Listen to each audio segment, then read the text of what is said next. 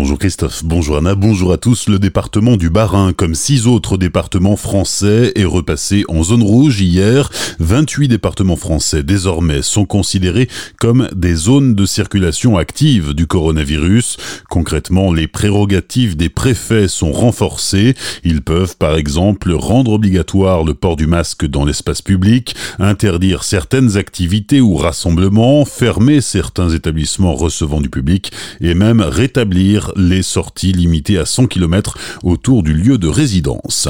Il ne reste plus que 200 personnes hospitalisées à cause de la Covid-19 en Alsace selon les derniers chiffres de Santé publique France. Malgré tout, un nouveau décès est à déplorer pour la journée d'hier dans le Bas-Rhin.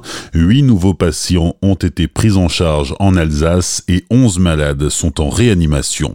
Une semaine après la rentrée, une classe de l'école Pablo Picasso d'Aubernay est fermée à compter d'aujourd'hui et pour 14 jours. La décision a été prise par la préfecture, l'agence régionale de santé et la direction des services départementaux de l'éducation nationale.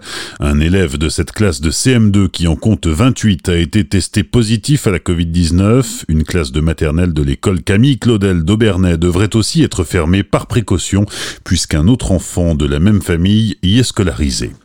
L'assassin présumé de Sophie Le va demander une contre-expertise sur la scie découverte à son domicile et portant des traces du sang de la jeune fille. Jean-Marc Reiser, 59 ans, va saisir la chambre de l'instruction de la cour d'appel de Colmar, selon son avocat.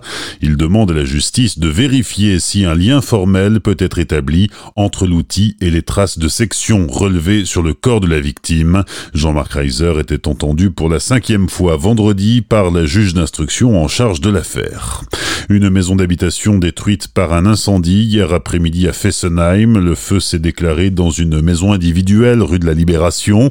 La maison a été détruite. Trois des quatre occupants ont été hospitalisés à Colmar après avoir inhalé de la fumée. Ils ont été relogés par la municipalité. Au chapitre politique, Antoine Herth, député de la cinquième circonscription du Bas-Rhin depuis 2002, a un nouvel objectif en ligne de mire. Il veut quitter les rangs de l'Assemblée nationale et rejoindre ceux du Sénat. Il se présente pour défendre les intérêts des Alsaciens à Paris et souhaite préparer l'arrivée de la future collectivité européenne d'Alsace. Antoine Herth. Plusieurs milliards euh, vont être fléchés, par exemple, en direction du soutien aux collectivités. Il s'agit du soutien aux conseils départementaux qui auront face à une vague de licenciements euh, et, leurs euh, compétences nécessitent qu'on puisse dépenser plus d'argent. Cet argent leur sera donné. Les communes également vont recevoir un milliard d'euros pour faire des investissements, par exemple dans la réhabilitation de friches industrielles ou encore dans la rénovation thermique des bâtiments publics. Cet argent, eh bien, il va arriver, mais il faut déposer des dossiers et pour ça, il faut avoir des relais, les bons relais à Paris pour porter ces sujets. C'est ce que je veux faire. Et puis, pour ce qui concerne la collectivité européenne d'Alsace, c'est une collectivité naissante qui euh, aura besoin, là aussi, qu'on précise ses compétences, ses moyens et qu'on ait euh, les bons appuis à Paris. Des propos recueillis par Pablo Desmar. J'ajoute que le scrutin aura lieu le 27 septembre prochain. Retrouvez l'entretien avec le candidat sur notre site azur-fm.com dans la rubrique Actualité régionale. Un mot de football avec la défaite du Racing en match amical contre Stuttgart samedi soir. Les Alsaciens se sont inclinés 4-2.